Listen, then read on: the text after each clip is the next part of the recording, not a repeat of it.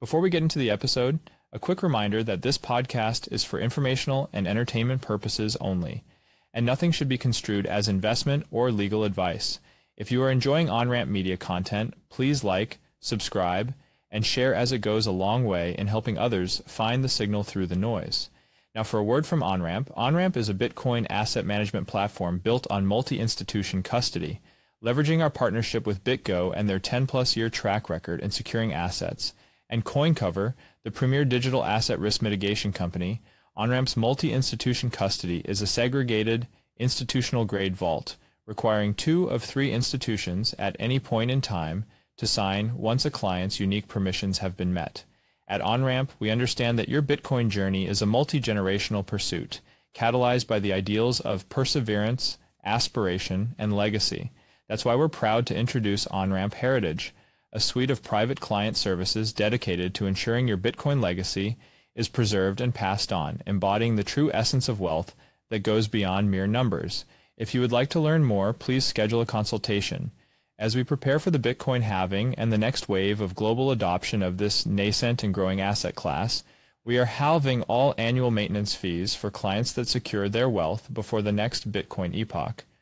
What you're telling me is that music is about to stop, and we're going to be left holding the biggest bag of odorous excrement ever assembled in the history of capitalism.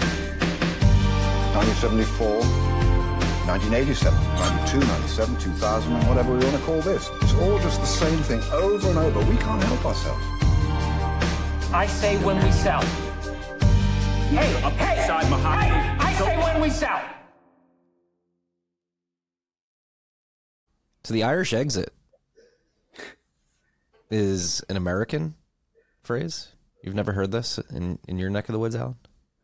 I, I've literally never heard that before. No. It was my move in college. The Irish exit, you're out at the bar I, I can completely imagine where it even comes from, though. That it's like, uh, a, I wouldn't say a slur exactly, but a sort of a, an amicable slur. Um, but between between um, you know ethnic groups in in the U.S. where they all say they're oh I'm Italian, I'm Irish, I'm German, and it's actually like their great great great grandpa. And uh, you need that environment to like have a reason to make fun of Irish people, whereas actually where everyone's Irish is just like not a thing. And I, I just made all that up now. I don't know if that's. I completely believe that that's where it probably came from. Yeah. Those, those Irish lads at the pub having a good time and then they go home. Irish goodbye.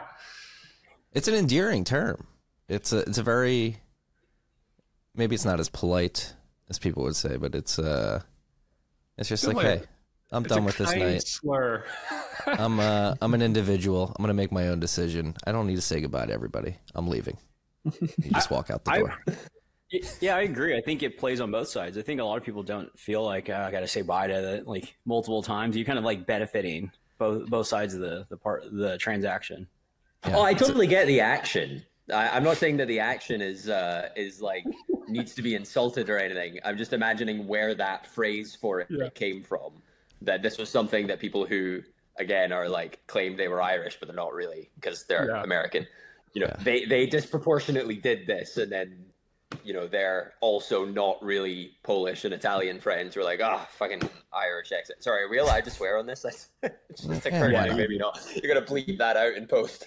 We can do Do you- anything we want on the internet here. Do you guys know what the opposite of an Irish exit is? No. Is Announcing a retirement 10 months in advance, which is what the CEO of Vanguard did. Yeah, that's uh, not um, not coincidental timing at all.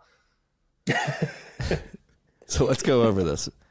Bitcoin ETFs, I think they surpassed even our wildest expectations so far. I think it's pretty safe to say. I think I, I said buy the rumor, buy the news, buy Bitcoin. Uh, I, I would, when we were talking about this, there was only one way. It's I think the ETFs remind me of just the Bitcoin trade or halvings. Like all this stuff is so simple, it's so straightforward, and so like why wouldn't it be insane for opening up liquidity pools globally? Like that was always the take. I think there were some individuals that might have been a little less bullish on it, and uh, you know not naming names either here or in the Twitter sphere, but it, it's just like common sense. Oh, I, I agree. But with that being said, ETFs launched a month and a half ago. Now at this point, a lot. I mean, objectively, there are a bunch of large money managers that have a 90 day waiting period before they can get in. So a lot of the activity up until this point has been predominantly retail driven and driven by wealth managers that don't have those restrictions. So the floodgates haven't even been fully open. And what are the net hmm. accumulation is 371,000, I believe. Bitcoin. Yeah, close to over three hundred thousand, I think. Yeah. So it's pretty insane. I'm convinced it's not even retail. Like I know they, that Eric, like these guys talk about it, but like us as a group, how many people do you know buying Bitcoin? Like net new people. I don't know the ETF. I know a lot of new people are buying Bitcoin that have texted me. And but I think like just this notion of um, people like anecdotally reaching out and people stepping into the market, I think is a different kind of bid, at least right now. Like I think these pools open to RIAs and getting it on the platform and having the discussions and having to show all the the uh, disclaimers around it. Like I don't think it turned on and then people just started buying out of the gate. I think there's different buying pressure right now that's completely unrelated to like the channels that I think people talk about from like a registered investment advisor or financial advisor just saying, "Oh, now I can smash buy into a Fidelity ETF." Yeah. I What imagine them thoughts using exactly that language. What are your Phoning up thoughts all their clients like, you can smash buy now if you want. what are uh Al, what are your thoughts on the ETF launch so far? I, I mean, Surpassing I don't be a expectations. party pooper, but like, I just honestly don't care at all. It, it's it's nice. Wow, it's really? nice for the price. Obviously, I, I I wouldn't say by by that I don't at all mean I'm bearish on it. Like clearly, it's gonna juice the price to the moon, and that's that's good. Um, I just mean more. It's not. It's not really of of interest to me beyond that, and and even that I think is like. I struggle to see it as being a good thing as opposed to just an inevitable thing. That that that's kind of my um, that's why I've been a bit confused by how excited it seems like most of Bitcoin Twitter is, other than just the price, because it it like obviously it's going to be amazing for the price, but also obviously eventually there was going to be an ETF, so it just to me is kind of a nothing burger. Um, if if anything, I can I can uh, turn it around on you guys. Like, why aren't you more mad about it? Surely every ETF buyer should be an on ramp customer, but isn't yet because they I don't know they they're not But educated enough. I don't know they haven't listened to TFTC enough. that that's the exact thing. I went full circle and I kind of fell in your camp for a very long time, and then I realized an ETF similar to like the same mechanism somebody buying on Cash App is the same deal as somebody buying via Fidelity. It's like you buy it Hmm. because it's the easiest way, and then you go get educated because it's money, and that's the thing people forget. Like when it's an app or it's just like Amazon, you're just like, sure, I buy it. Don't go that deep on it. I trade it around, but inevitably, when the position goes from one percent to three percent to ten percent because of price appreciation or doubling down, yeah, yeah, there's yeah. this inherent requirement to start to understand it. And then that's when people are like holy crap. And we experienced this in 2021 with gbtc when people realized that to get spot exposure they had to get out of the market. And generally those were tax advantage accounts. So it wasn't so much as a taxable event which obviously happens with an etf it was more of when the price is railing and you step out of the market generally people are like holy crap i have two weeks where i'm in dollars and so this whole notion of like, oh shit, like I can't take delivery of this. I'm worried about now that Coinbase has a trillion dollars in Bitcoin, whatever the number is. Like all those things will inevitably happen. And in our opinion, or at least my opinion, the only way they could have happened is with the ETF. So that's why I think it's ultimately bullish, is because the education game for everybody started whenever hmm. this thing launched. Yeah, okay, that's a, that's a good way of putting it, right? It's it's clearly bullish on the price. It was always going to be bullish for the price. Uh, I don't think it's really bullish, honestly, at all for anything related to. I don't know if you want to think of it as like uh, technical development or, or frankly even adoption. I think the the best way you can view it is as an educational stepping stone. I think you need to you need to expect this massive influx of capital into the ETFs and then just sit around waiting for a massive outflux of capital into real Bitcoin. Well, it's it's massive into the ecosystem. Like on the margins, people are going to allocate to infrastructure because the ETF is there, which translates to technological development. Yeah, true, but I mean, I see that as being part of the stepping stone, right? That's that's mm-hmm. education in a in a snapshot. I think. I, this is. I don't want to get too like bogged down in the semantics of this. I just. I like being a party pooper on this. I just. I just really don't care. I'm sorry. yeah, but but but I think it is very. Um, like even if this ends up just being a dead end for this capital like people go in and and they remain cash redeems and nobody ever takes their capital out um, it does flip a whole lot of people from being anti bitcoin to now rooting for bitcoin and wanting mm. the price to go up and wanting more of it and wanting to accumulate actual bitcoin so like i think the psych- psychological impact of it is a, is a massive boon for pre-adoption of real Bitcoin. Yeah, and I think like there's yeah. a big thing that we forget how long we've looked at this space. That we joked when this thing was about to happen six months ago. We're like, what is going on in the normie brain that BlackRock and Fidelity are stepping in to like magic internet beans? And to Jesse's point, it's like it's like the mask off moment of like you don't put the genie back in the bottle and it's out. Now everybody has to have a position. A good advisor that was framing um, oversees his synagogues like Capital Treasury and he was like, "Look, you know, I've been meaning to bring it up. It hasn't had it, uh, hasn't come up. You know, they're bearish, whatever." And the framing, which is like a really good framing, it's like, okay, that's fine if we're not allocating, but we have to have a very strong reason why we're not at this point because mm-hmm. of everything happening, mm-hmm. which is just a foundational difference in having to like advocate for it.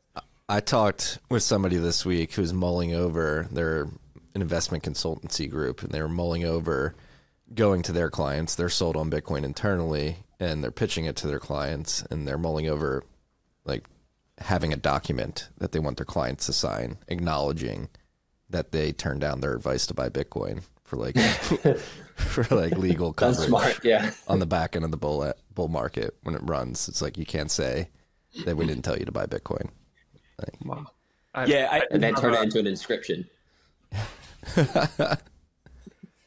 I, I had a I had a, a Stanford MBA classmate um, texted me yesterday who I've been trying to get in, and he he works for uh, he works for a, a, a family office basically, um, and I've been trying to get him in for six years, four years heavily. Um, I presented to his his team four years ago, a you know PowerPoint presentation. I went down to the office and did it and they were interested and curious and didn't didn't buy any. Uh, and he texted me yesterday, "You are a genius on Bitcoin."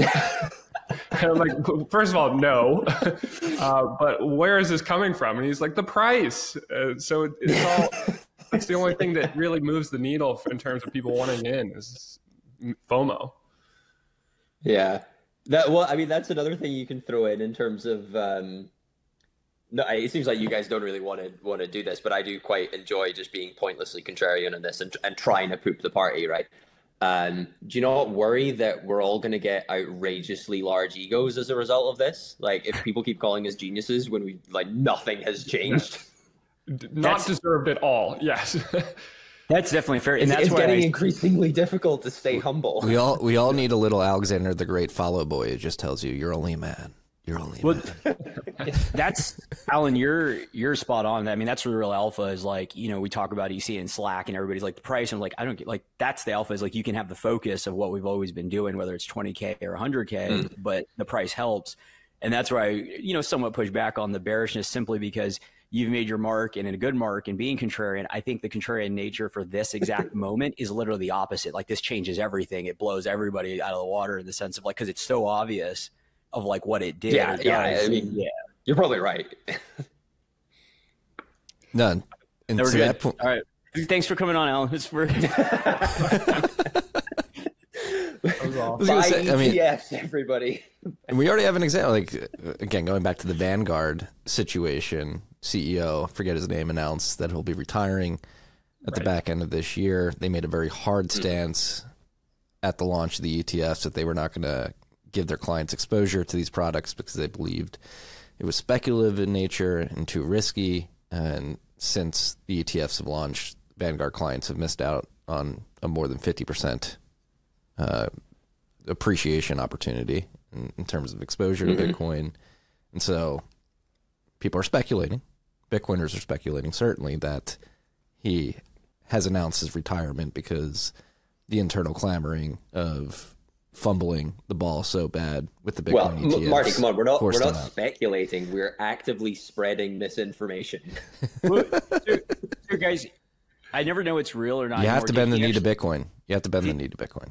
Did he actually have the quote that never while he's CEO will they do it? Because I've seen that. Like, I think it was, or is that not true? I, I think that's a meme. It, it's I, possible. that's I mean, real. I've think heard it. that's a meme. I I heard it right now, so I'm gonna say it.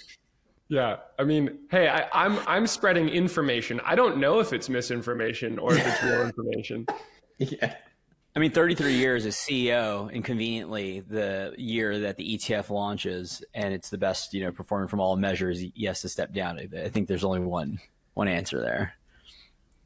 Yeah, it, it it does feel it feels very notable. It feels like, uh, uh, hey hey buddy, uh, you know the the board of directors is probably thinking, um, you know, this isn't panning out the way that our guy in charge said it would. Um, we're seeing massive outflows of capital from our platform to platforms that do offer the ETF, the Bitcoin ETF, and maybe he's you know past his prime. Maybe this is a, a different time, a different era, and he, he's attuned to a prior era of investing. I could see that conversation happening in a boardroom. Um, and it's probably also like he's like, I don't need this. I'm I'm ready to retire anyway. I've been doing this for 33 years. Like I want to enjoy my family.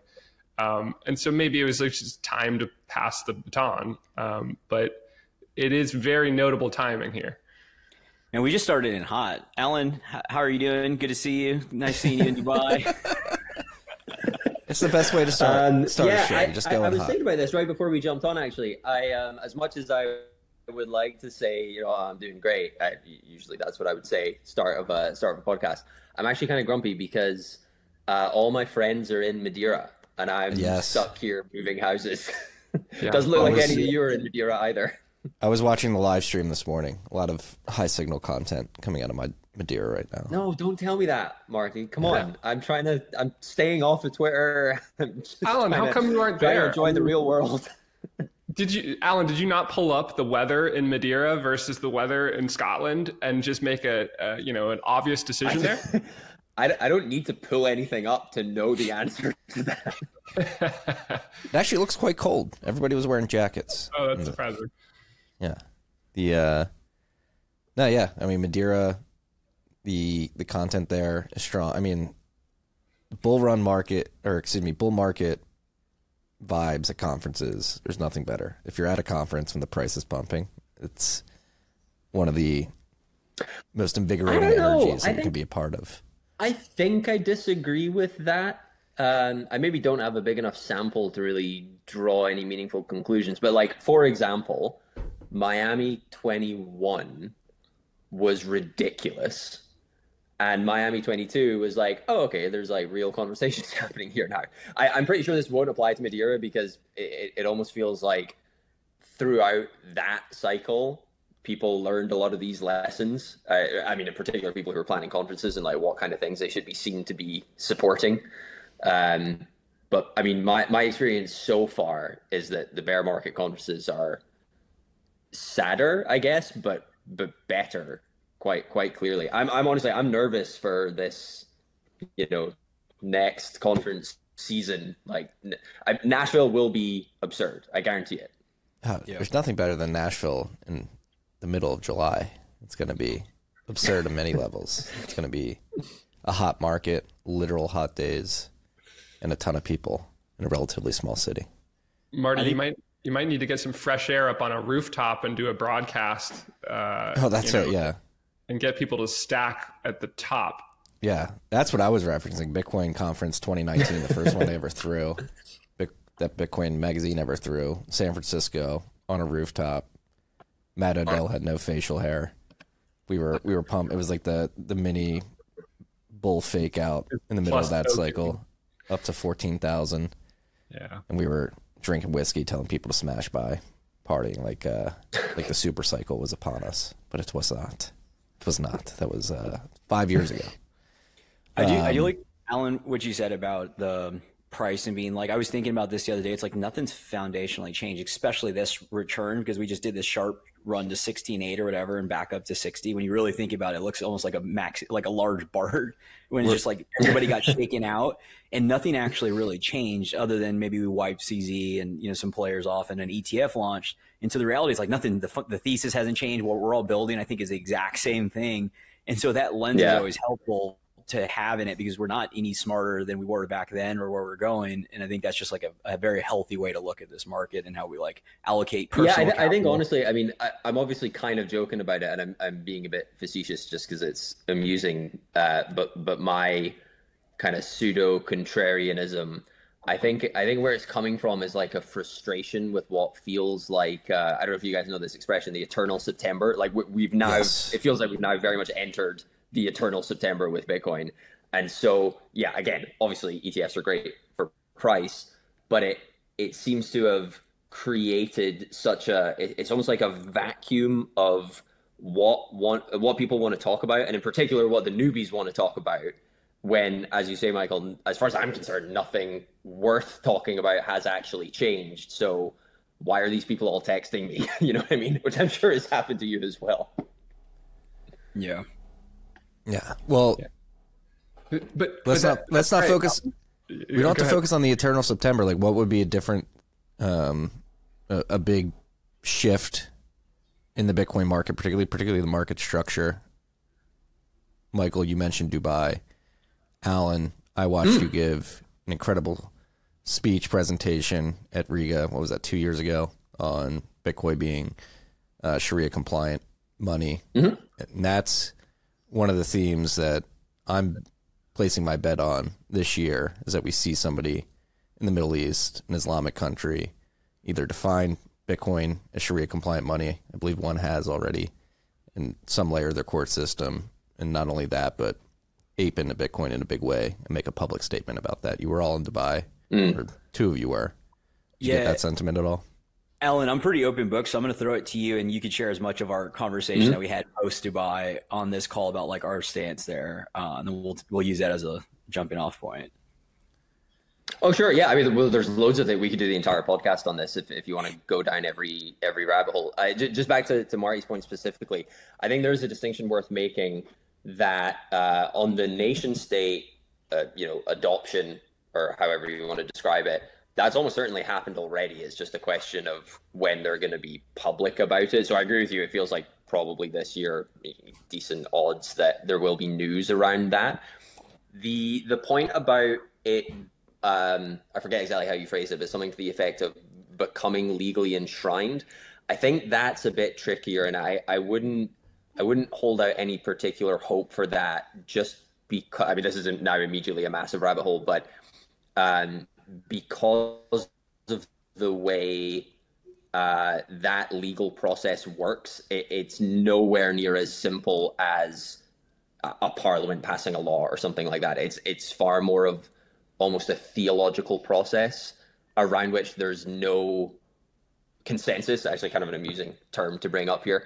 Um, it, it's it's very it's very sort of decentralized and and unofficial and slow as a result. I, you could actually, I, am not, I don't want to strain this too hard uh, and end up insulting people on both sides, but I, I, it's not completely dissimilar, let's say, to uh, something like core development, where you know you you have many many um, no, no official central body per se, many unofficial contributors, and uh, for completely different reasons, admittedly, people uh, having a very strongly conservative bias and kind of a fear of changing anything too quickly.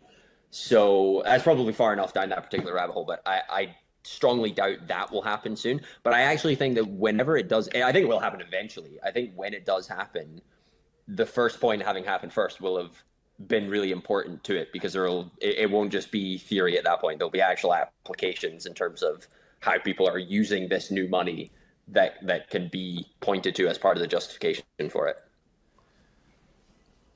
Yeah, one of the things we talked about Marty, that I think you'll appreciate is just the whole mining and energy component, and just there's fundamental reality tied to that area of the world mm-hmm. of, of their goods and services, or their their goods, their energy tied to um, like GDP that just found, like roots you in foundation of what is value. That there's like a predisposition there than like in a lot of places like San Francisco. Yeah, not only that, and the culmination of events for that particular region, events or themes. I mean, it, it's the Saudi government Aramco, um, Aramco, the company, Saudi Aramco, they've made it explicitly clear that they want to begin diversifying their assets away from being so heavily concentrated with oil and gas. Adding Bitcoin to the mix makes a lot of sense, and they can leverage their oil and gas assets to make that that possible. On top of that, obviously, timing. Bitcoin has the institutional stamp of approval of BlackRock, Fidelity, and others getting into the space uh, and then timing again, and leaning specifically into mining, you finally have industrial scale production of hydro facilities that'll make it much easier to mine in these climates. And so you have like those three culmination of events mm-hmm. where they want to diversify away. The narrative for Bitcoin is extremely strong, and the hardware to actually materialize a Bitcoin strategy in terms of mining is where it needs to be for them to actually ape in. Yeah, there's another point on top of all of that too, which is I'd say even more intriguing, I guess, from like a geopolitical perspective, which is that they want to end their reliance on SWIFT as well. They've seen what has happened to Russia.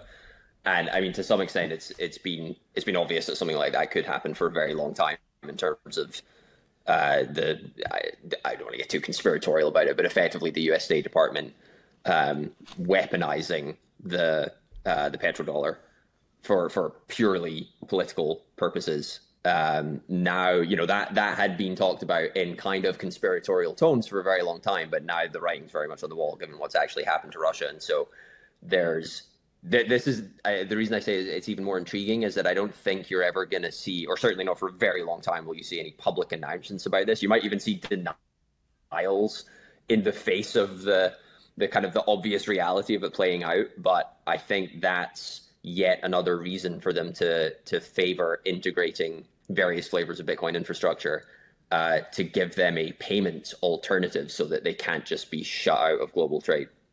Yeah, and one of the things that doesn't get talked about is the competitive nature in the GCC as a whole, where they like operate. You hear it in the sense of like they run countries like their companies, but then if that that is true, but if it's to be true, then the different countries running as companies are competing with one another to one up each other.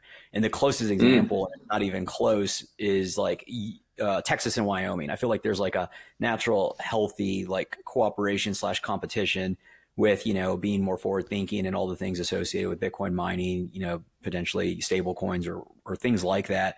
And that's like on steroids over there specifically. And you hear this a lot between UAE and Saudi because Saudi sees what the UAE has done. And you've heard this multiple times. I'm sure you have as well, Allen, that they want to basically 100x mm-hmm. whatever happened in Dubai. Yeah. And they have the yeah. money to do it, which everybody understands that part. So now that's like Riyadh is this like area that a lot of people are basically buying real estate and starting to like move to because they understand that kind of they can do it at an accelerated pace, whatever happened in Dubai. So Marty's moving to Riyadh. Ah, don't think so anytime soon, but I would like to visit just see what's going on. It is, I mean, intuitively to me, whether it's the Middle East or some other or country in the Middle East or some other country in some other part of the world, a more developed country, that's the next domino to fall. So we have the institution stamp of approval. I think nation states and Michael and Allen both make very good points where they'll probably deny it and they won't admit it. But I think they're going to get in in a big way. That's like the next wave of mm-hmm. big adoption is nation states, sovereign wealth funds aping into Bitcoin. Allen, do you feel like uh, the the you know Zoltan Pozsar or however he pronounces his name from Credit Suisse mm-hmm. put out that um, that that very well written um, piece right when the uh, Russia cut off from SWIFT and the foreign exchange reserve seize uh, occurred, that you know this is the beginning of Bretton Woods three, the end of Bretton Woods two, and we're entering an era now where where countries are going to be searching for um, outside money rather than inside money, um, meaning that uh, inside money mean, meaning that it's part of the system. It's it's inside. It's it's controlled by uh, the powers that be, and outside money is not. Uh, and I think he largely meant like oil and gold, um, but he also noted at the end of it that. Um, mm. Despite not being a Bitcoin bull himself uh, in general, that Bitcoin could be the big winner out of all of this. Uh, do you feel like you know, fast forward three years, that was uh, probably two years ago, two years now. Um, do you feel like that's playing out?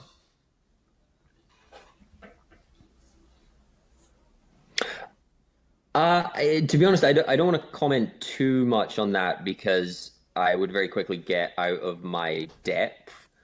Um, the, the one thing I would say, though, just in terms of tying together his comments, uh, it's very enticing. It's very encouraging that he would do this, but I think just in general, it's very enticing to start thinking of Bitcoin in the same category as something like gold or oil or oil. Sorry, um, on the basis of uh, something that's completely obvious to us, but I think isn't at all to normies and is now becoming so that it is completely tangible value. Right? It's not.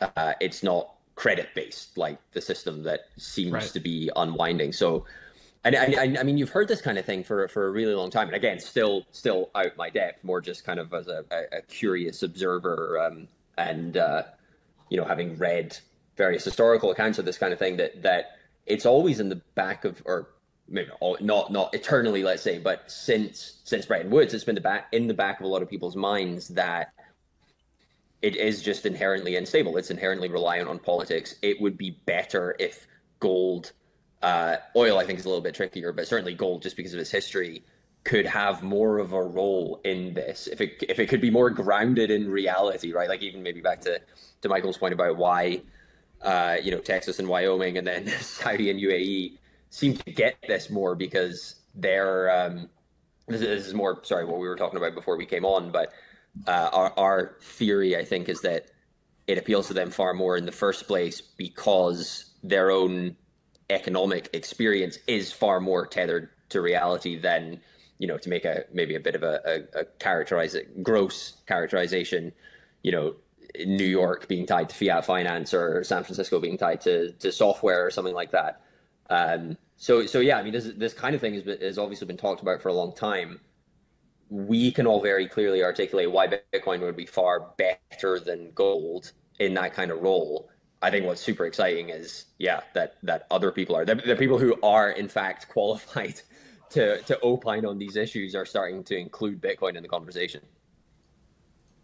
Yeah, that there's an, an irony there that when you grow up in in a part of the world that enjoys the exorbitant privilege of being able to print uh, the global reserve currency out of thin air, um, you are no longer in tune with monetary reality and yeah. you can't see when reality is knocking on the door well it's it's interesting too for from the american perspective because yes for the world of hyperfinance in new york and the world of hypertech in san francisco and silicon valley but i think due to the misunderstanding of bitcoin in the early years where people really saw it as this tech play and haven't really grokked the monetary aspects, or it took people really to hone in on the monetary aspects of what it was. It, it looked like a tech play to a lot of people here in the United States and afforded uh,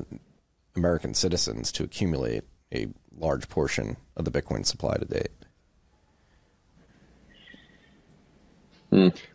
Which, which, which like, could be an explanation for why there's been altcoining for the last decade, you know? Yeah. That that energy has been diverted into what else can we create with technology and cryptocurrency uh, yeah yeah I've, I've said this kind of thing before actually that uh, not not exactly wrapped up in, in, like oh it's america's fault but but that is kind of a funny framing for this right that yeah. uh, you, you, could you could very easily think of of crypto in its various flavors. I mean, cer- certainly still today, I'd say more so. I think we'll probably look back on the peak as being 21, 22, but it's basically uh, the starting point, obviously, is Bitcoin, but it's then specifically misunderstood through the lens of both SF Tech and New York finance. It's like how how can you misunderstand both the technology and the monetary components of this, and then you dial that up to eleven, and then what you get is crypto. But I think there is a there's a poetic version of that of like who what the individuals, whether it's in China or the U.S. and in between, um, who gets it, like who's holding Bitcoin today versus who mm-hmm. holding crypto in the future, and like that lens, I think affords itself for the right people are holding it and we'll kind of like work through whatever transition or whatever looks like and the things that are built. Um, it's fascinating to see the past 15 years and who are the adopters and then who got in early but have basically gone crazy and lost all their bitcoin. Yeah. Yeah yeah right well then it also provides i mean for what we do Allen in the context of Ten31 for me and axiom for you it provides us an incredible opportunity where all these people are raising oh, billions oh, yeah, of dollars yeah, yeah. absolutely misallocating it to nauseating levels, overlooking Bitcoin and the industry being built on top of it. And there's not a lot of Bitcoin only funds out there. I think the two of ours are two of less than maybe two dozen, if if that mm-hmm. many.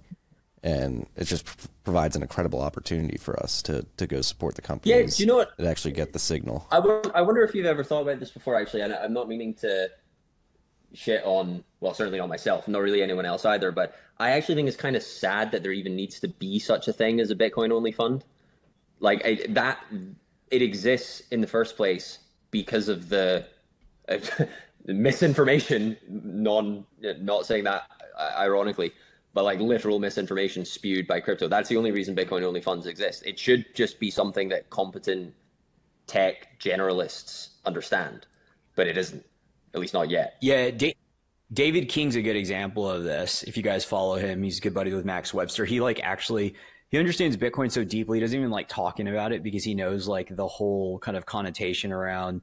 He's still like scarred from you know whatever happens on Twitter and you know obviously mm. we're we're past that. But like he doesn't like to be labeled from individuals that are building. He's thinking of it more of like his background in technology, former Google guy. Uh, that's like just where does Bitcoin insert into the traditional world that provides it more utility? And so to your point, mm-hmm. I think that's what like future kind of looks like is less of like individuals chasing a small amount of Bitcoin companies versus just like every company ends up looking like that in some respect that yeah. incorporates Bitcoin or builds. Yeah, I mean, we we say this, we say this all the time. I think it comes up on both sides. On the one hand, we're typically very attracted to investment opportunities where uh, in some or other form, the Bitcoin component is just obfuscated away. So, so the company is just, I, I, can say this in entirely general, almost vague terms, right? The company is providing some good or service that is dramatically improved or only possible in the first place because they're utilizing Bitcoin as technology. We find that a lot more exciting. That I obviously not to name any names and like shit on anybody, but find that a lot more exciting than you know yet another wallet or whatever or, or just just again maybe suitably general level something that we've talked about this before uh, michael as well something that would absolutely make sense if we'd already hyper bitcoinized but you know we haven't so the time is like you and your friends essentially um, and aside from anything else that's you know obviously there's an investment rationale there but I, I think you can you can and we do our best to rationalize it on the basis that actually that's what's going to grow adoption in the first place. Like I, I can think of all kinds of almost use cases, if you like. Maybe even Marty's example of you know sovereign states, in particular Middle Eastern states, getting in through energy is a good example of this. It's not exactly the kind of thing that you know we're likely to be in a position to make an investment case around, but I think I think the logic perfectly applies of you know you're you're doing it in their case for energy. In our case it could be anything. It could be like fintech or telecoms or whatever. Um, you you get involved because it is superior technology for precisely the thing you need. That then encourages you to learn more about you know bitcoin in a in a wider sense and then it's kind of inevitable at some point after that you end up orange pilled and you, and you, you start thinking about it more generally but but everybody has something you know every every business in particular will will have some area they're involved in that they deeply appreciate, and that it's it's frankly just a far easier way of orange pilling as well, or at least a first step, right? It's not you know you don't need to tell them about the the evil conspiracy of how the Federal Reserve was formed. You just say, you know, if you use this, your costs will go down, something like that. Um, so yeah, so that's that's on the on the company side, but then just in terms of us trying to trying to fundraise as well, and and it, maybe not even fundraising, just thinking about what we want the business to look like. You know, we we do we do say quite often that we think it it's only going to be so long from now that it's even going to make sense calling ourselves Bitcoin investors. And it, this is sort of an obvious comparison to the point of kind of being a cliche at this point, but nobody calls himself an, an internet investor, right? There, there, mm-hmm. there was a time when that meant something, when it was helpful to say that because it was it was helpfully, you know, communicating the more limited area, at some point extremely limited area in which you were looking to deploy.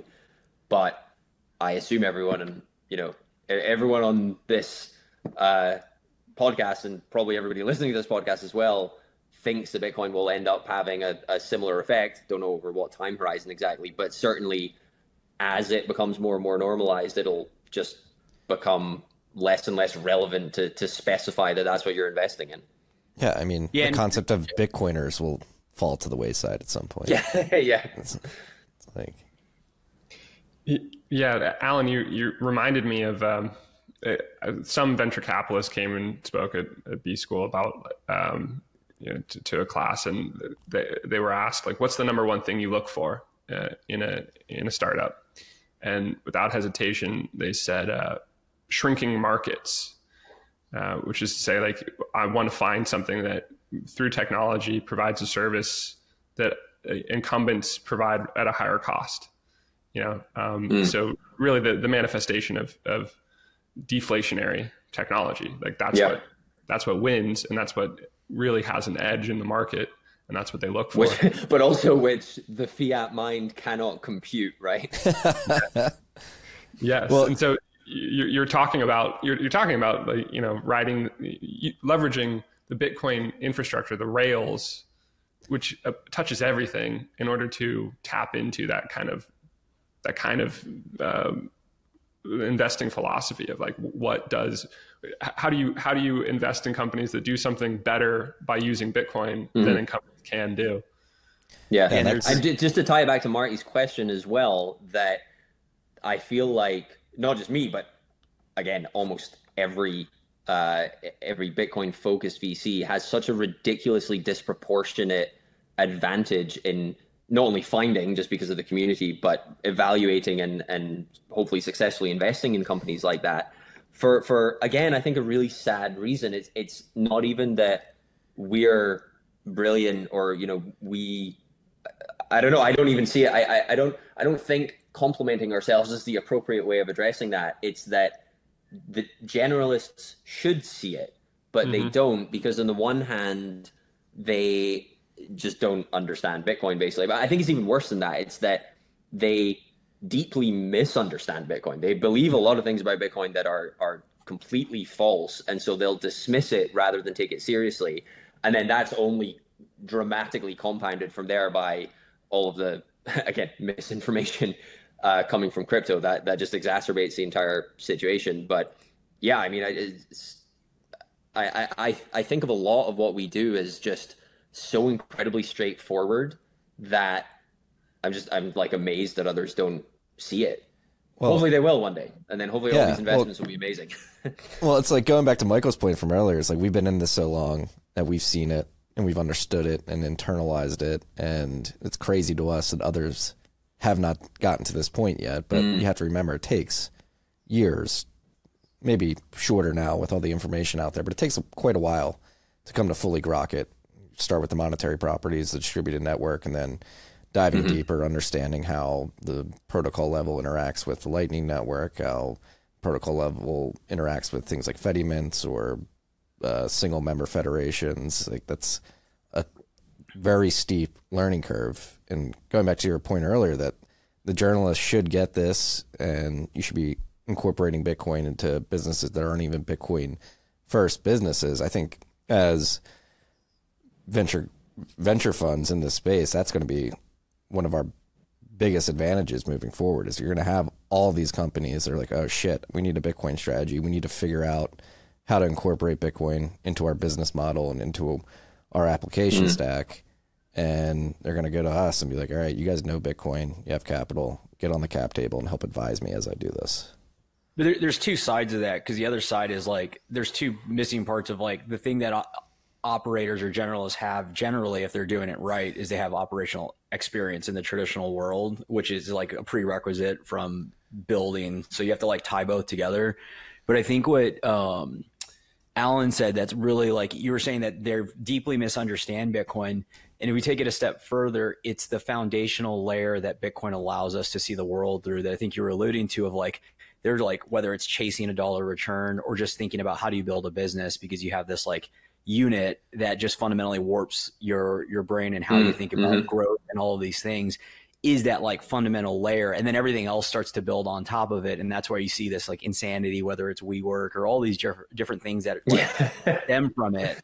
And so it's almost like if a VC like in like whatever top tier just understood Bitcoin and there's actually ones like that. The guys that um, the Palantir co-founders, uh, Joe Lonsdale and um, uh, Drew Oading, which I would think is like top five VC sitting in Austin, like they actually foundationally believe that crypto is all BS, Bitcoin is the thing. And you can actually mm. see that thesis if you go look at their site, what they do. They have an incubator, they do like really incredible stuff.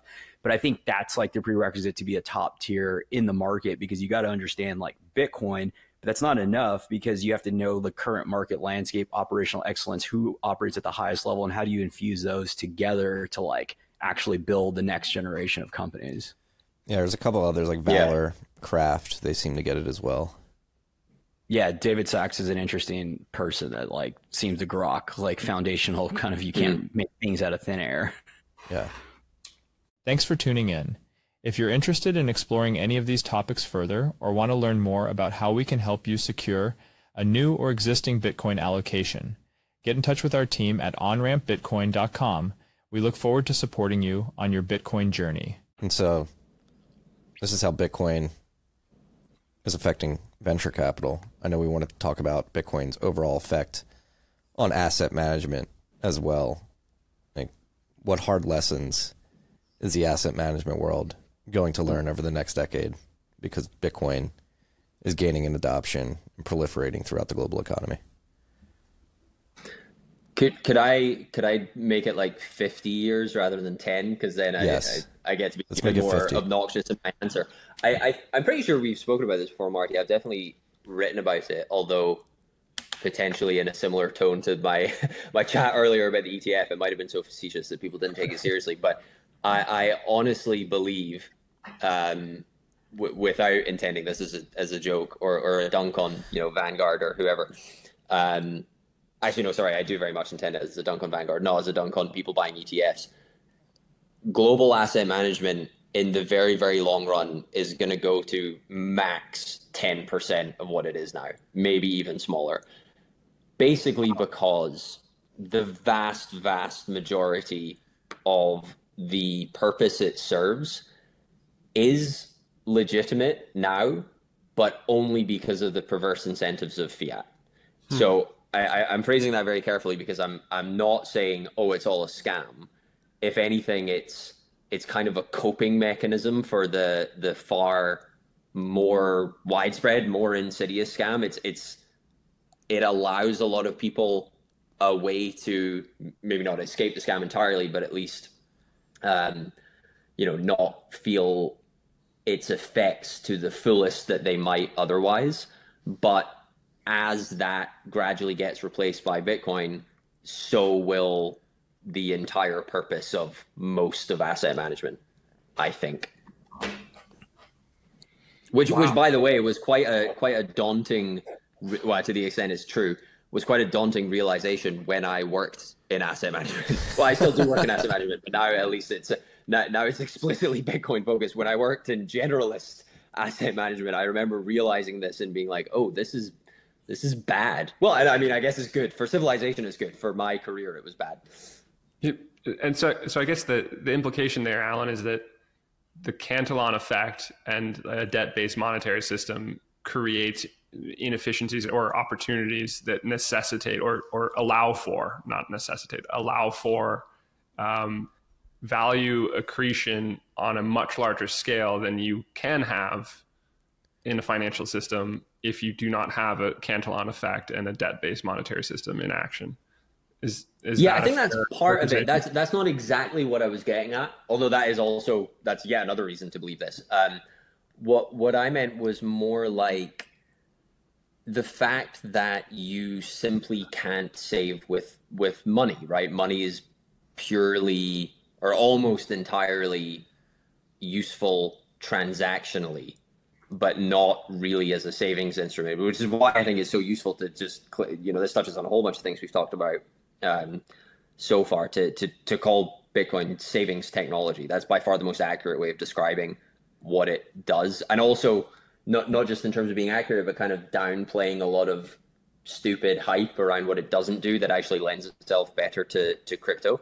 So with that in mind, given basically given you can't save with fiat on an appropriately long time horizon, you can save for a couple of years, but you certainly can't save for your retirement, say, it creates this absolutely gigantic need for uh, not only a savings instrument, but channeled via investment vehicles that have no business at the very least having the monetary premium that they now have, but I think frankly, in a lot of cases, they have no business even existing because they they exist at all to fulfill this, uh, you know, URSAT savings role. And so that's what I mean. That eventually all that'll just go away because because you can so, save again. So savings technology shrinks the market of needing to yes, find a way to exactly. generate yield. yeah, I mean yeah. the level of the level of fuckery is absolutely like insane. Like I can't even wrap my head around. It's why I appreciate like what we're trying to build and just figuring out the custody because then you can start to build up. But to Allen's point, I think mm-hmm. about like zombie companies that go to the capital markets. Like I cannot understand. I think about not to throw them under the bus, but IBM's probably a great example. I think it's understood that they're like a, a zombie, you know, effectively. Mm-hmm. But you, to be able to go and raise debt and do all these things to continue their life, like the amount of ways that transpires, whether it's economically through uh, an investment bank and managing that and who's getting the fat check and then the people that are still working going and building things that like again uh, i think chamath got crap for this but it was like there was directional to it a few weeks ago when he made that tweet about like i'm starting a fund to go just invest in companies that will rebuild like fortune 500s or publicly traded but at one tenth the amount of like just one tenth the efficiency or the or mm-hmm one tenth the the cost at a hundredth or whatever of the efficiency. Basically, being like all these companies just foundationally aren't built correctly, and that's yeah. just one small micro example of what you're alluding to from a more macro finan- uh, financial mm. architecture mm. how everything has been built. There's just so yeah. much fat everywhere. I mean, I don't, I don't know, I don't know the details of Chamath's proposal, so I, I don't mean to.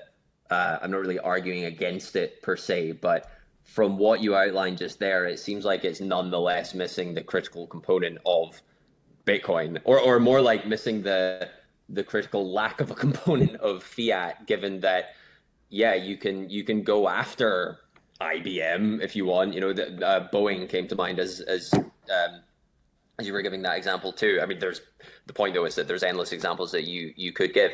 You know, you can go after them as a startup, but you can't compete with their completely artificial access to gargantuan amounts of capital that keeps them alive, even though they shouldn't be alive on the one hand, and this capital shouldn't really even exist on the other.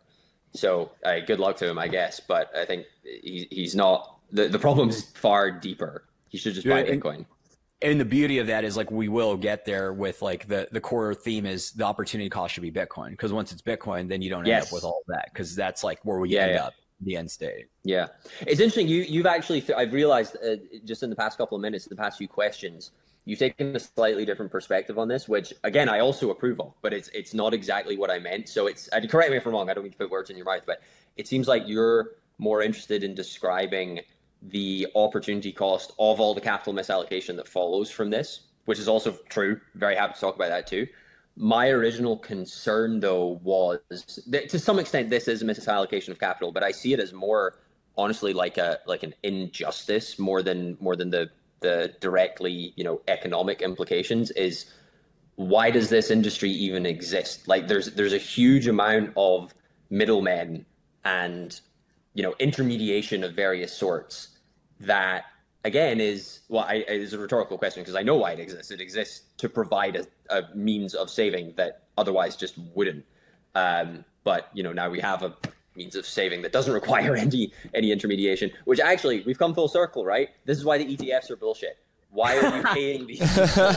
well, well, just save, yeah. just use savings technology.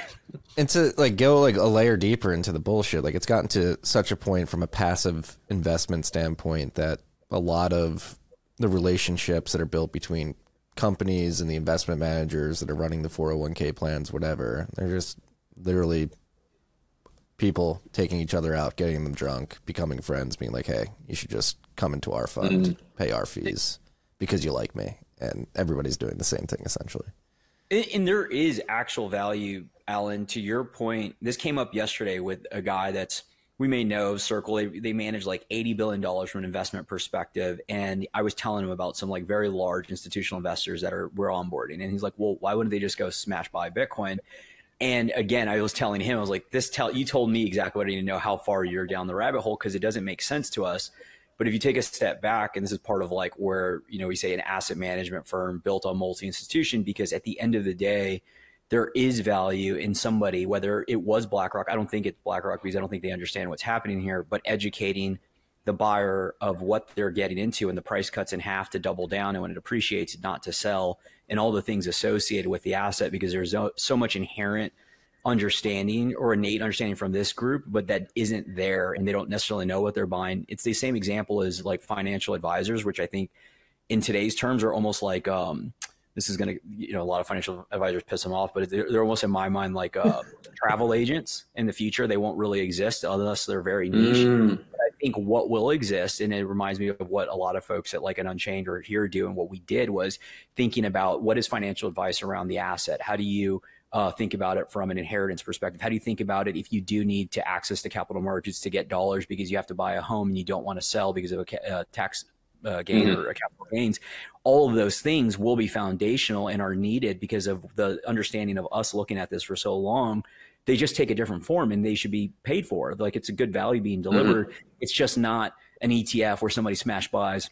It sits on Coinbase where they like go to zero or whatever happened the past week. They they're like you know incompetent in multiple levels and they're hoping that they're going to give them the Bitcoin when they want it because we know how that ends.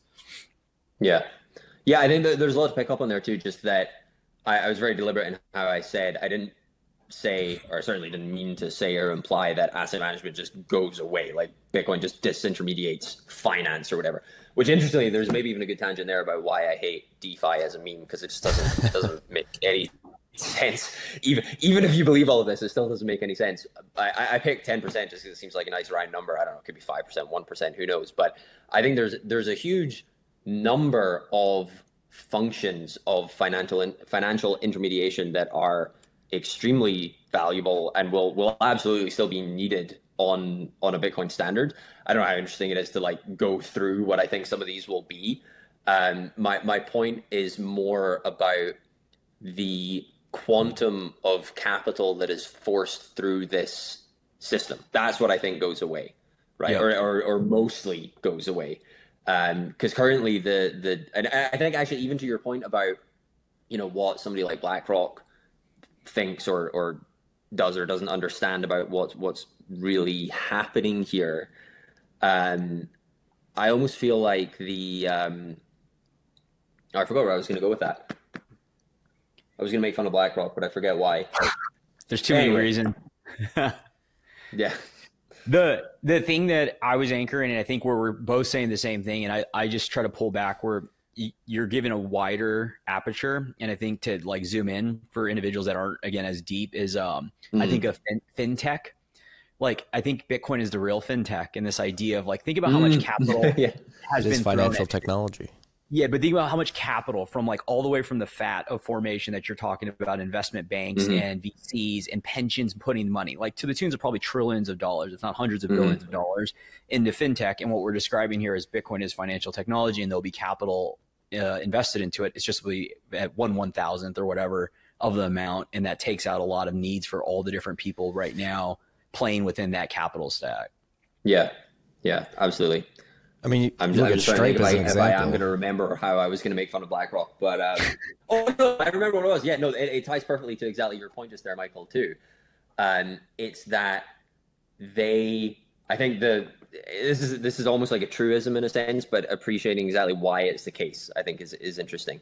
That they're they're acting with a very they're acting what seems rationally on a very short term time horizon, and the problem is that they've never really thought about why the circumstances they're used to even exist in the first place. So you can kind of see why they'd be, if not like super strongly resistant to Bitcoin, at least highly, highly skeptical, even in the context of like, oh, we can make a shitload of money off an ETF, right? We can skim the flows of this, even if we don't really believe in the stock. Um, their entire their entire business model, I guess that's probably the best way of putting it. Their entire business model is is predicated on a need that this undermines. I mean, that's that's yet another reason I, I like to be kind of jokingly contrarian about the ETFs. That I think they, I think I like in all honesty, this is maybe not that much of a joke. Is maybe just more on what perspective are you willing to adopt. That you you can't really be bullish on Bitcoin if you own an ETF. It it doesn't. It's philosophically incoherent. You can't have a, a bullish thesis on Bitcoin that involves ETFs making sense. So that's another. I mean, obviously, no one no one cares. No one smashed by an ETFs cares about this. Um, but I think in like 50 years they will. That's kind of my point. Yeah, no, I I love that because I think it's resonates with like I just joked that it's a different. They're different planets. The gravity's different. Like we're just talking about different things, right? And like when you try to like understand this, you're like, wait, you're breathing a different type of like oxygen than what I'm at. We're talking about a different level playing field. And that's what you're describing, and uh, so you can, yeah, I think I think it happens sooner than 50 years because we've discussed this. I think in the summer, last summer, Michael, like the ETF when when the ETFs first started getting filed, they were becoming a big conversation. We were telling people, don't buy the ETF. You're going to want actual Bitcoin that you can call in kind at some point because what we're seeing hmm. is that it is turning into actual money that you can spend many different ways. And I think at some point, sooner than 50 years from now, it's going to be abundantly clear that you're going to be able to transact with Bitcoin, use Bitcoin in unique ways as collateral or use its properties to do specific escrow agreements that you're going to need the actual underlying hmm. UTXOs or access to Bitcoin on the Lightning Network or within uh, via ch- uh, eCash tokens within a mint. Like, and I think the pure Yeah. utility that using actual Bitcoin provides today and will provide in the future, it's just going to force people out of the ETFs because they're like, I actually need to use this thing. I can't just Yeah. have it sit in this Yeah. fund and look well, at it. so, so, so that's interesting. I, I, I think obviously completely agree with the, the points about the utility. Um, I do think to some extent, though, the the bull case for the ETFs kind of necessitates a bit of a bear case on the timeline of all of this. I'll explain what I mean by that. So, I think the I, I don't really know the details. This is pure speculation, but I, I would imagine that the vast majority of ETF demand, not just now, but probably ever, is coming from um, best way of describing it, I guess, would be something like pools of capital with no other legal option. So it's it's people who actually can't just go buy Bitcoin and, and hold it. I mean, actually, maybe Michael probably disagrees with this because eh, I'm sure you have a whole Onramp presentation explaining why this is like misunderstood. But um, but I, I would even in light of that, actually, Michael, you should comment on this in just a second. But I, I would imagine that the extent to which that's true is largely the case just at the margin, and for for the still for the majority, if not the not all, but you know some pretty solid majority of ETF buyers, it's because like they also couldn't just have dollars, right? It's like it's trapped in this environment, and this is like a nice release valve almost, but it's again, it's not you know it's not real Bitcoin. It's not like going all the way, and so in terms of linking that to the timeline, though the way I see this unraveling, and the and the reason I just picked 50 years again, it's just it's like a round number, but it's suitably long that it's difficult to think about. Is that I see this unwinding by people not contributing to pension plans in the first place. So it, it really takes an entire. It, this won't be the only reason, obviously, but I think this will be the most important reason on a sufficiently long time horizon that because we have this savings technology now, which is we've just never had in any of our lifetimes, people will choose to actually save. And uh, one way you could actually interpret this, I guess, is that they'll, in doing so, they will be starving the beast, right? The capital that would otherwise have just naturally flowed into whatever ETFs, mutual funds, all all kinds of active passive management, just this entire just trillions of dollars of most of which is useless intermediation, now actually just goes into money instead. But I think that takes I don't know, 50 years is exactly the right number to pick, but you know, it, it takes a um, a life cycle of workers opting for a different way to save. I think that's that's like the cleanest way of understanding it. So that's why I'm kind of bearish on the on the timeline. Yeah, there's um a few things there. One is um, so Marty's wife listens, and um, you know she he's promised eight to ten years uh, because she's tired of him hanging out with his internet magic internet friends. Uh, they want to. They're he, Marty has a small Latin American country he's gonna to buy with his uh, his, his Bitcoin when the price. We're eleven years in eight, already.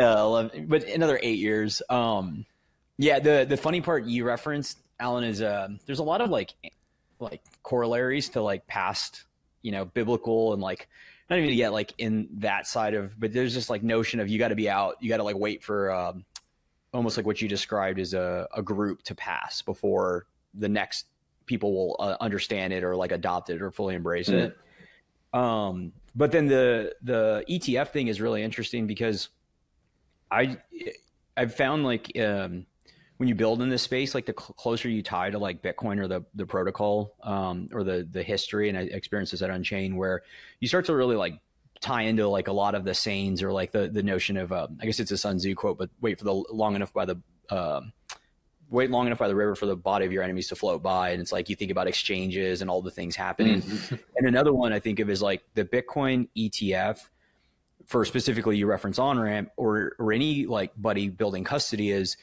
it's almost good. Uh, Unchained's a great example as well. It's good if they don't release, if they don't let you have the escape valve, like you can take delivery, and it's it's good if they let you, and it's good if they don't. And for obvious reasons, if they don't, then people are going to learn and go other places. And if they do, the beauty is like people, or at least my thesis is mm-hmm. like they're going to need help and they're not going to go to Coinbase. Like they would just leave it with the ETF. So then they're going to go search out solutions. And we talked about this with KPMG last week it's like I see a, a, a, future world where, like, again, let's say Michael Saylor, somebody like him, is holding a large position, like ten billion dollars into Bitwise or you know whatever ETF. It might as well all be the same, right? They're at Coinbase, and then they wake up and they say, well. Why don't I participate in this governance effectively? And why don't you know in a 305, 405, whatever the number is, why does an, our organization sign the first transaction between 10 controllers, whatever that looks like. And then some, if, if they come to that, they're going to need somebody to support them with that process. And so I just see that would be the the valve, regardless of if they let it come out, because BlackRock's not going to do that. Like no, I mean, there's very few people are going to do that because that's just not how they're built. They want to centralize and hold the assets. So I don't know if that helps in like the framing of like how I think about this playing mm-hmm. out. But either way, they're going to get educated and they're going to be like, "Holy crap, BlackRock holds a trillion dollars. This is not good for my position because if something happens, that's a zero on my book." And that's why I like very bullish yeah. on everything we're building because we've seen this happen with BlockFi. Nobody thought it would go to zero, and then it goes, it goes to zero. Yeah. Yeah. I think the market's going to force this. I mean, just look at what happened. What was it two days ago now at this point? Like Coinbase could not handle the the trading volume. They their systems went down. You couldn't buy. You couldn't sell. You were seeing zero dollar asset balance in the application. Like if you're an ETF, I didn't know that. That's quite funny. If you're an ETF yeah. custodying with this company, or if you're a buyer of the ETF that is custodying with this company, you're like, what is going on here? We need we need to make sure not that all this risk is not concentrated mm. within this one company. So I think, to your point, Michael, the participants will begin to force this. Like, hey, if you want yeah. my business, you're gonna have to play in this model. Yep. Uh, to, to, be fair though, so so this is an interesting point to uh, again be a bit bearish, but for a more serious reason rather than just pseudo contrarianism, right? And I, I do. Michael will. I guarantee you, Michael knows what I'm about to say in significantly more detail than I do. So I encourage you to push back on this. Um, but I, I do wonder if there's uh, the the kind of the glass half empty view is you know okay yes all these somewhat inevitable failures will encourage people to think it through more thoroughly. And if anything i think that goes to what we talked about right at the start in terms of them being an educational stepping stone. But how much will not be able to escape? Like how much will go in and will never come out um, regardless of how educated everybody gets i don't know do, do you have a do you have a comeback to that michael I have a very strong one, and it's kind of it's Oh, scary. perfect. I, I don't even want to say it, but I will because I don't care. Is uh, I think that there's a real world, there's a non-zero chance whatever goes in never comes out. yeah And that's not a comeback and though. You're, what happened? you're, what, you're agreeing with me even more never comes out and never comes out in Bitcoin and dollars or just Bitcoin? The Bitcoin Look, gets stuck there. know, Are you saying that it's getting confiscated? Is that what you're trying to I've to been say? in chats with you. I've told I've told you that, that I think that there's a non-zero chance whatever the ETFs are. We like it's basically forget about the ETFs that whatever 21 million. Obviously, we all know it's arbitrary number, and we think in our heads it's 17 million. We end up with or 16. It could be maybe 12 or 11 or 10, and this could be a real reason why uh, I think there's a non-zero chance. Like I think it's that. Like I fall in your camp. Allen, like in my heart and my you know head of like where you're coming as staunch, like this is not good. But at the same point, I like have to build a business in the real world. And like from this perspective and you know the the products and services mm-hmm. and the reality is when you meet people where they're at they don't want to hear that. So you got to explain that like Yeah, yeah, of course. and all of it. But there's just it's true. Like i would tell anybody that it's like you go in and it happened. Like the, the beauty of all of the things we're saying we're not pontificating for the sake of it it's like we saw this we told people this at previous firms whether it was genesis which i guess maybe they're making people whole but in some respects not not every respect um 3AC, Celsius, FTX, we can continue to go and it's going to happen again. It's basically the basis of what we build this for is because we believe orders of magnitude of carnage are going to happen in, you know, Mhm. two to three years when the market. The the fun part about this, or not fun, but I've been having this conversation is, you know, it'd be like, well, why would you think it's going to happen? And the easiest a- exa- answer is the same people that were running BlockFire FTX are running these exact same products. Yeah, yeah. I thought you were going to say something even snarkier than that. I thought you were going to say, uh, "Why don't you think it's going to happen?" Yeah, there you go. I, I think I'm- that's I'm so good. bullish on like- Allen that, on that, last- that pushes them to again actually start going deeper and like force them out of the you know the I would I don't mean to be insulting, but non-Bitcoin. I was going to say the fiat attitude, but it's just you know the the pre-Bitcoin legacy financial system attitude of you know it's slightly different to the point I was making before about all these intermediaries. Now it's more like custodians, right? Like these assets don't really exist in any meaningful sense without the custodian's involvement. But now they do. So like why are you putting it back in the box? No, and it's. I mean, we've seen this. I've seen this person. I saw it this week. I told the story on Rabbit Hole Recap yesterday, but it is important to listen because this stuff will happen. We've seen it Mm. many times. We predicted it many times. We talked for years about BlockFi and the fact that their lending practices were extremely risky and likely to blow up. Celsius was a well-known scam behind the scenes, and then FTX was just obviously a, a corrupt institution. SBF had no idea what he was talking about if you actually listened to him during his interviews. And so you have examples there. And as we're talking here, like it seems like there's a similar trend taking place right now, even though there may be an institu- institutional stamp of approval on these things. Like I would not rule out the likelihood that the Bitcoin is mismanaged in one way or another, whether that's um, taking it and lending it out for degen traders to do something with it, whether um, the government confiscates it. But you have this ability via uh, multi-sig setups like the ones that OnRamp provides to actually take control of your Bitcoin and reduce this risk and eliminate this risk. And I had a buddy who called me on Monday. He got SIM swapped on Sunday, and he thanked me because two years ago I convinced him to move his Bitcoin off of the exchange he was using and into a multi-sig vault at Unchained. And the reason I told him is he's a public figure and he's talked about owning Bitcoin. I'm like, dude, you're a target. You've talked about Bitcoin publicly. You're pretty well known. Like you are going to get attacked in the future, and that is exactly what happened.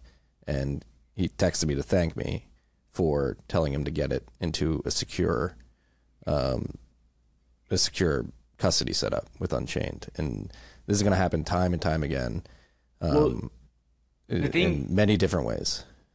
The thing I'd be care- careful in that one is, um, it was good for now, but like I think we all agree we're in a like bear market for whether it's statism or the just uh, like you know what or I'm sorry, a bull market for statism and overreach, and also in the same way of like degradation of you know just we all walk around cities and we see kind of I don't know if it's famine's the right word, but like despair, and and you see that on the internet. It manifests in the internet form, and that's why you want to protect the asset.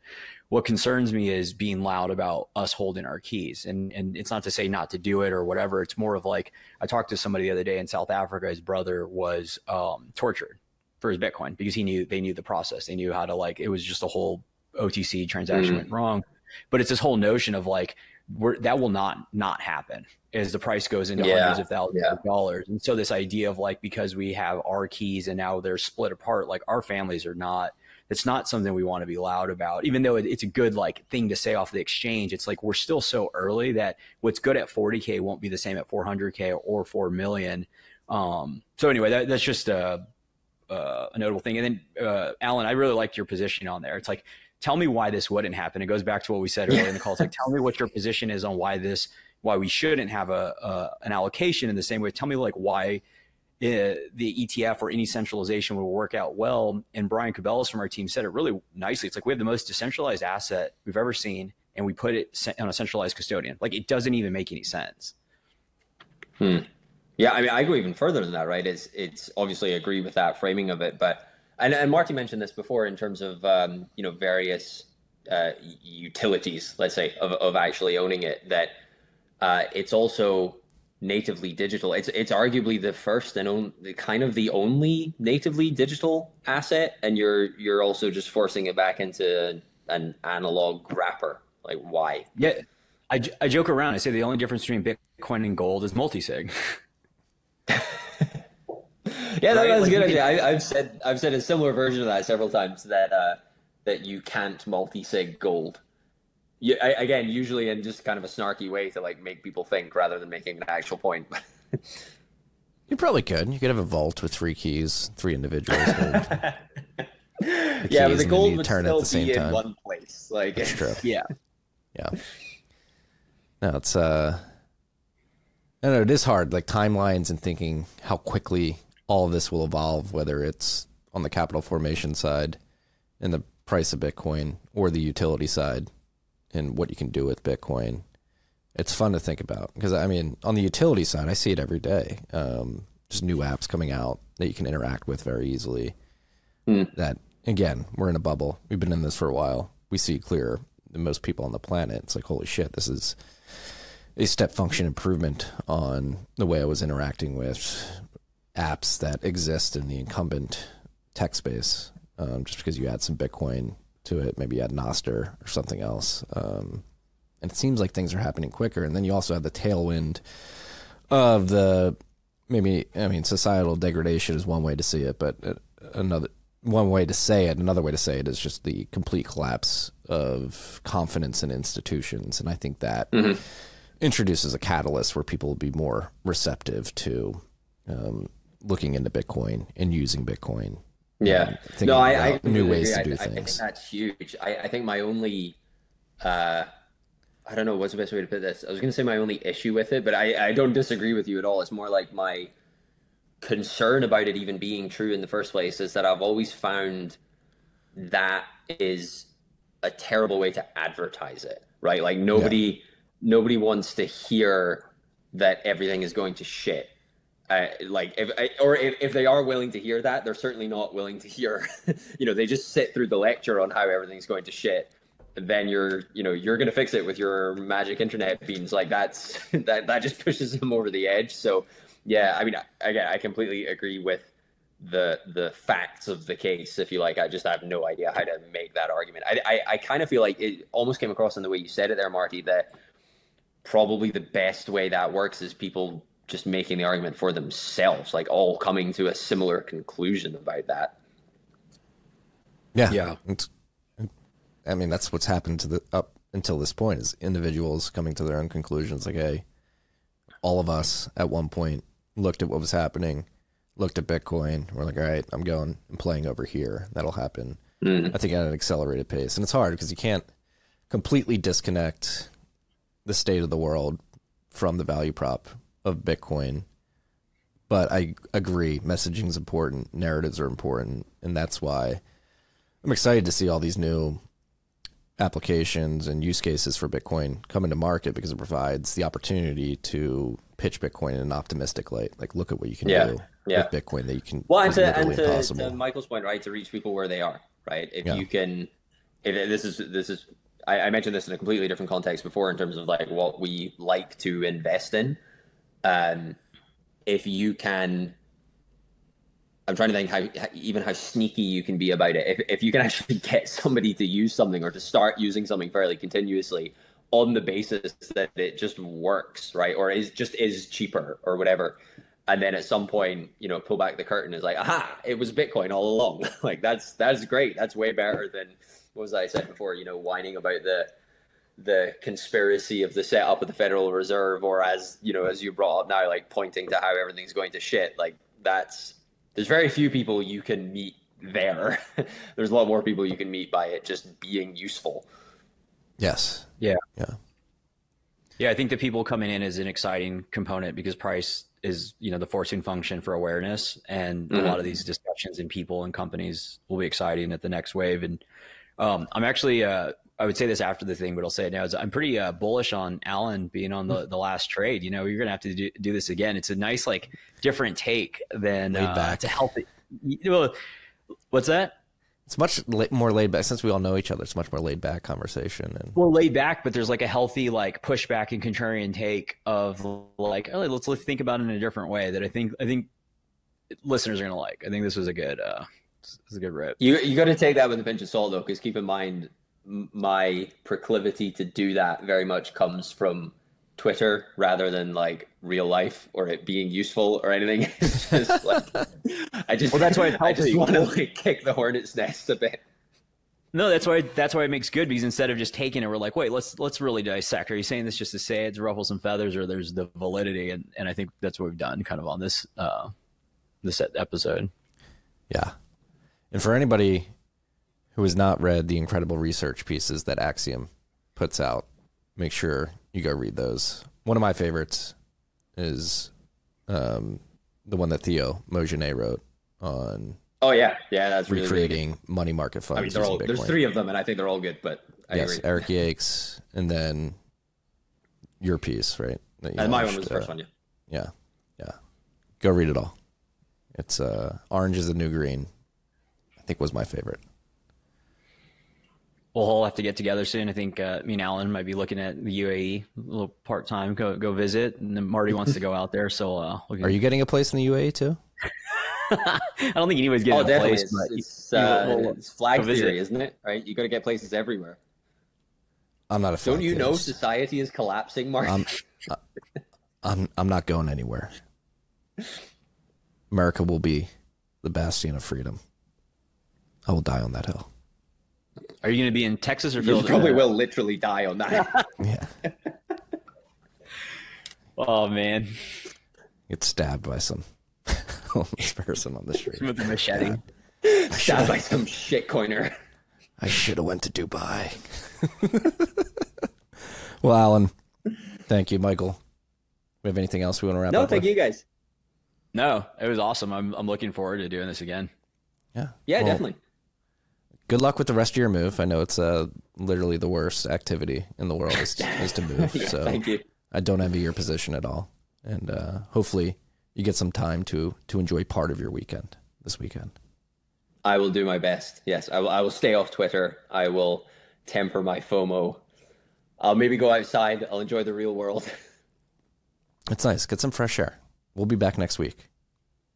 See you guys.